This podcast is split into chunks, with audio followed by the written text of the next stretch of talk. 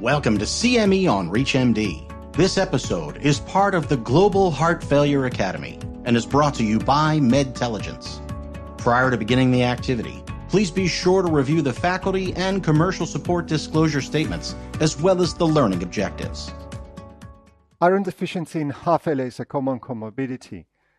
The evidence for IV iron treatment in patients with heart failure continues to grow, and it informs our guideline recommendations. So what impacts the clinical evidence, and what is the value of this evidence for our patients? This is CME on ReachMD, and I'm Dr. Giuseppe Rosano. I'm Dr. Ovidiu Chioncel. And I am Dr. Tony Bayés-Genís. So I would like to first discuss the guideline recommendations I just mentioned. I'll tell you about the recent updates to the ESC guidelines and how they relate to treating patients with heart failure and iron deficiency. So we know that the updates to the ESC guidelines, they specifically for what they pertain IV irons in patients with heart failure, they gave a Class 1A recommendations to alleviate symptoms and improve quality of life. And then there's a second recommendation is a Class 2A for ferricarboxymaltose or ferric derisomaltose to reduce the risk of rehospitalizations. So the update of the guidelines was also based on the new evidence that came with Ironman. Ironman was a large study with ferric derisomaltose and in patients with heart failure. The slightly different classifications for or definitions of iron deficiency as previous studies has been affected by COVID, but the COVID sensitivity analysis also in this case demonstrated a significant effect on the primary endpoint. So putting together the data from Ironman with the data of evidence has been gained over the years with ferricarboxymaltose led to meta-analysis that confirmed the clear effect of IV iron in reducing the composite endpoint of heart failure hospitalizations and cardiovascular events. This was mainly driven by the effect on heart failure hospitalizations, but nevertheless, this is very important because heart failure hospitalizations are clearly a very important endpoint in patients with heart failure. All the evidence that came with from all the trials also led to a Class 1A recommendation because of this very significant effect of IV iron. Again, most of the data driven by studies with ferricarboxymaltose on quality of life and exercise capacity. And there was a Class 2A that was for the reduction of hospitalizations, where the data of the previous data with ferricarboxymaltose, the strong data with ferricarboxymaltose were also put together with the data with ferric derisomaltose, and therefore we have two new recommendations that are very important for clinical practice because they will guide treatment not just for the prognosis of patients with heart failure, but also for the quality of life and their exercise capacity. So we will be discussing this evidence, and first of all, I would like to have your comments on what you think is the impact of this change in the guideline recommendations. First of all, I would like to say that it's a huge update in terms of clinical practice for how to use in clinical practice IV ferricarboxymaltose for patients with heart failure with reduced ejection fraction and mildly reduced ejection fraction. Beyond of how much ferricarboxymaltose is decreasing heart failure hospitalization or time to first hospitalization, it's very, very important, in my opinion, improving quality of life because patients with heart failure have a very poor quality of life. They have low functional capacity, and this is a moment when we set up new threshold for patients with reduced and mildly reduced ejection fraction to improve these clinically relevant endpoints. Yeah, Giuseppe, I think this is an important topic. If we go to the probability of having iron deficiency, we see that in chronic heart failure, it's affecting close to 50% of patients. And in the setting of acute heart failure, it's close to 90% of patients. So we need to give clear recommendations to the guidelines. And the guidelines with the evidence up to the time of the guidelines, and then we can discuss the new evidence, was very supportive of IV iron in iron deficiency patients in spite of anemia. So it's changing times, but certainly it's very prevalent and we need to take that into account. So, Ovidiu, we've seen considerable data over the years for the use of IV iron, mostly with ferricarboxymaltose in our iron-deficient patients with heart failure. Now, let's talk about what we've learned in the HEART-FID and what were the results and what can we learn from the outcome of the trial. But importantly, what do you think is the real value of the p-value set by the regulators?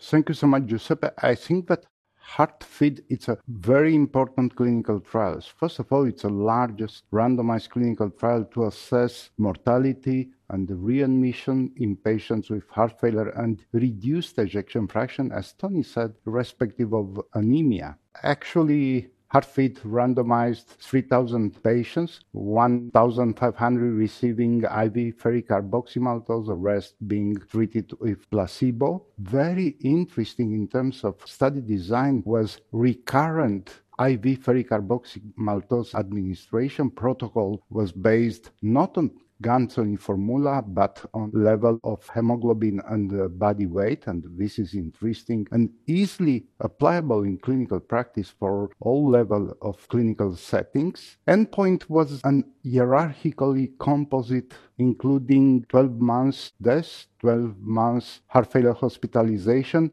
and change from baseline of 6 minutes walking test. The results were positive when compared absolute risk reduction, because IV ferricarboxymaltose decreased the number of deaths.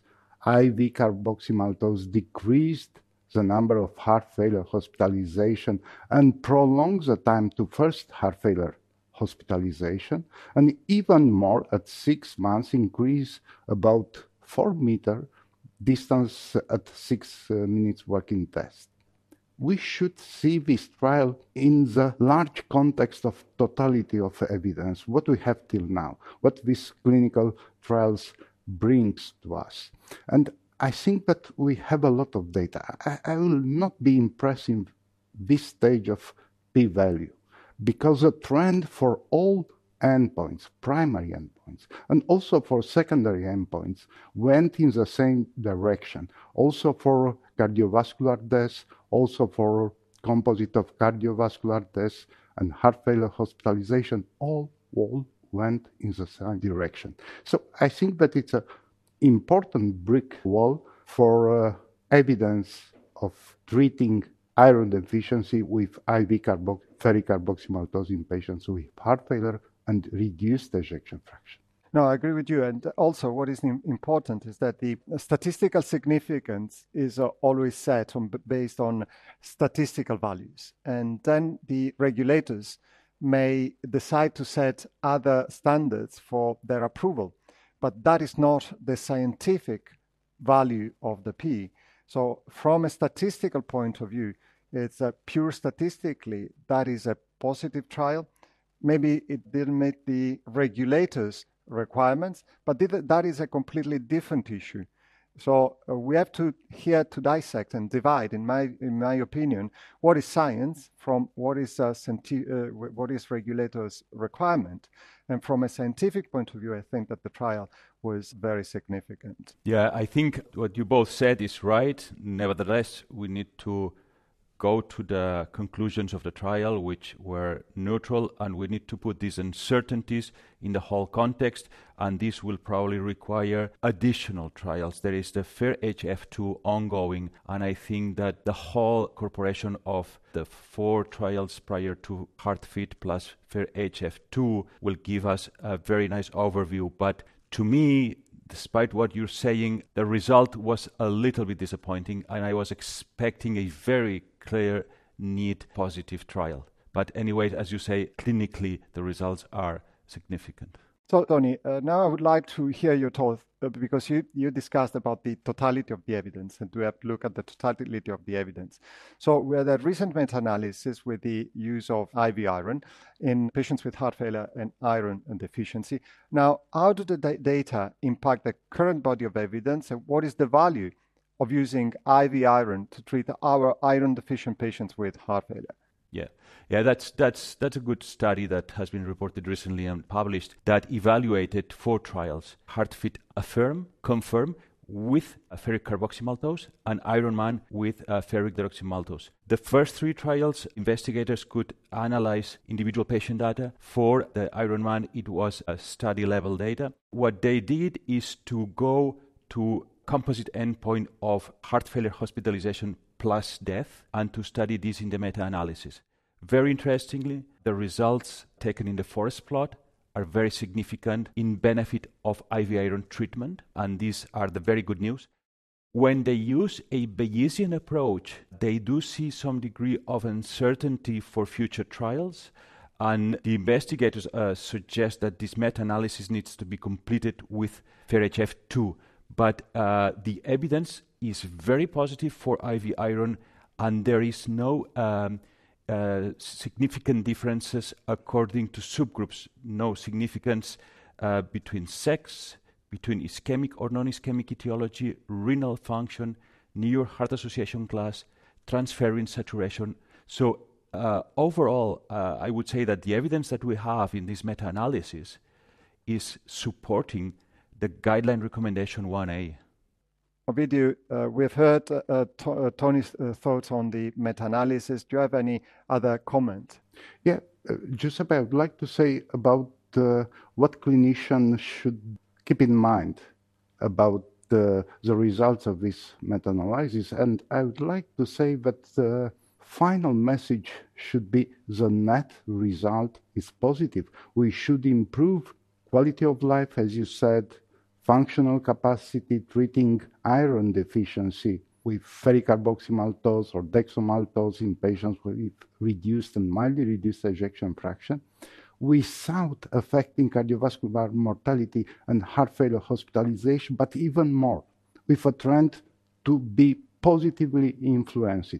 This is a strong message from my side for all clinicians to use IV ferricarboxymaltose and IV ferric dextrose in patients with reduced and mildly reduced ejection fraction. On the other hand, improving quality of life, it's a clinically relevant endpoint, and we are all know very well that patients with severe heart failure sometimes trade off quality of life with years of survival. Tony, any comment from your side? Yeah, Giuseppe. I think it's very important to look into the totality of the data, and we have these four trials. And for me, it's relevant to say that FAIR-HF and Confirm are mainly for patients in the outpatient setting. And then we have Affirm and Ironman, which are either in the hospital setting or just after a recent hospitalization. So it's good to understand that the guidelines are providing us this evidence type 1A to treat our patients with IV iron, not only in the outpatient setting, but also in the in-hospital setting. So it's all across the pathway of our patients where IV iron seems to be very valuable. Yes, and also what is important, I think, is that the data expand from reduced ejection fraction also to mildly reduced ejection fraction. So up until now, we thought to focus mostly with iron deficiency in reduced, and the data of the meta-analysis clearly showed that there is an efficacy also in the mid-range, which is important. Well, this has certainly been an enlightening conversation, but before we wrap up, can you share one take-home message with our audience?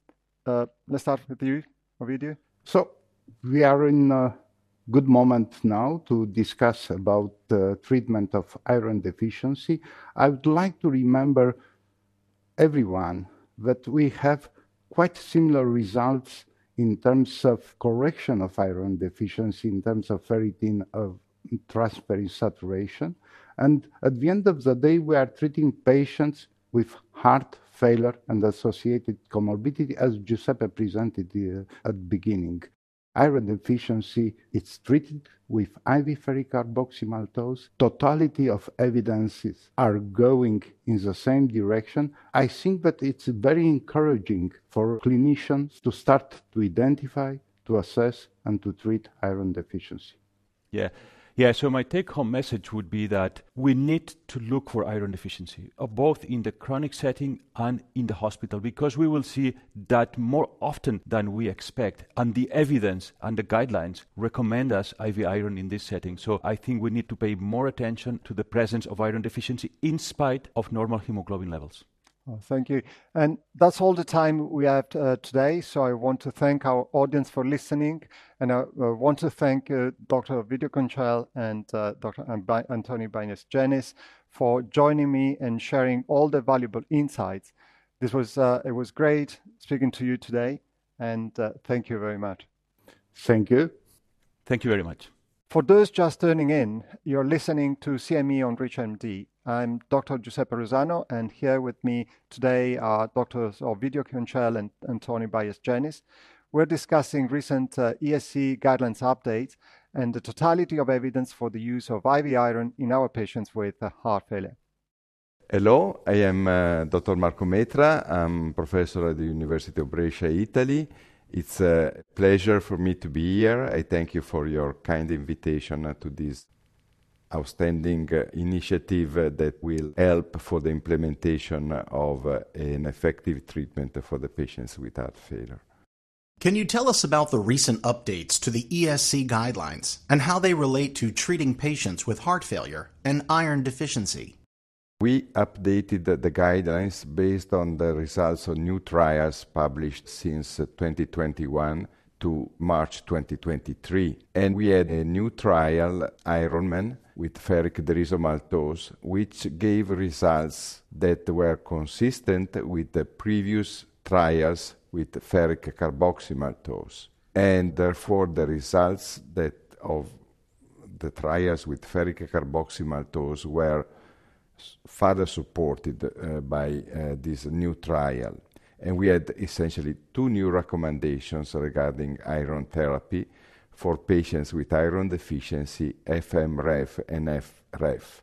The first one is a recommendation to correct iron deficiency to improve symptoms and quality of life. This has become a class 1 with a level of evidence A. So it's something that must be done because we have all these trials showing a consistent improvement in symptoms and quality of life. And we know that for many patients with heart failure, quality of life is more important than quantity of life. The second recommendation is to administer IV iron, ferric carboxymaltose or ferric derisomaltose, to reduce heart failure hospitalizations. This is a class 2A level of evidence A recommendation, so means that it should be administered to reduce heart failure hospitalizations to patients with iron deficiency. And again, this comes from the trials showing an impact of treatment